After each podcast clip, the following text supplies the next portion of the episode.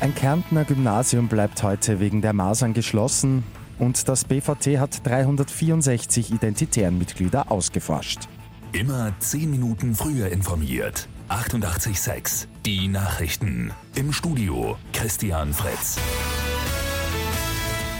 Insgesamt 64 Fälle der Masern sind österreichweit bis gestern bestätigt worden. In Klagenfurt bleibt heute ein Gymnasium geschlossen. Ein Zehnjähriger soll die Krankheit haben.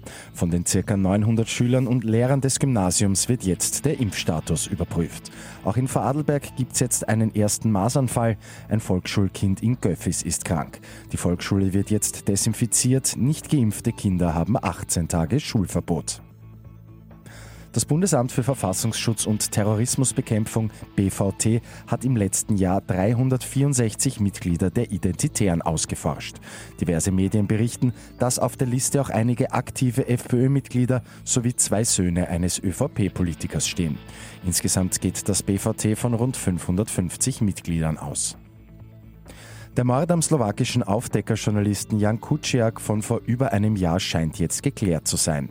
Ein ehemaliger Soldat hat Berichten zufolge den Mord an Kuciak und seiner Verlobten gestanden.